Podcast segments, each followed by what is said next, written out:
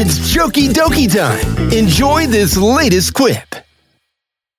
The Cruise Ship Parrot.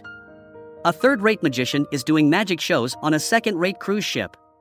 The pay is good, the accommodation is comfortable, the food is excellent, and the two show a day workload is easy. The mainly elderly audience seem to enjoy his show, which is unoriginal but has the polish of hundreds of repetitions.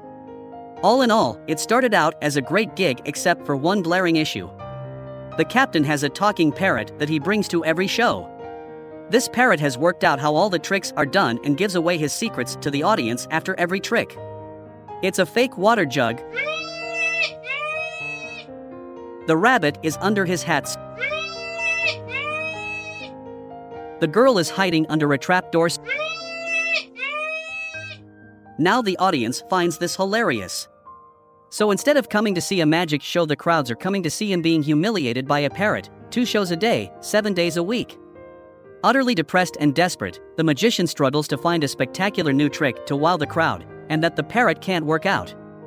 He eventually announces an elaborate disappearing trick involving fireworks and a ring of fire.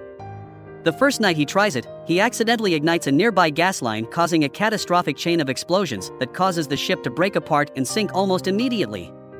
The next morning, the sun rises on an empty ocean, except for a single piece of shattered lifeboat, with the magician clinging to one end of it and the parrot perched at the other end out of reach. The magician glares at the parrot and the parrot stares back, but not a word is said. This goes on for a day, then another day. On the third day, the parrot finally breaks the silence. Okay, I give up. Where's the ship? Hope you like this one. Feel free to share using the social media share button. Later.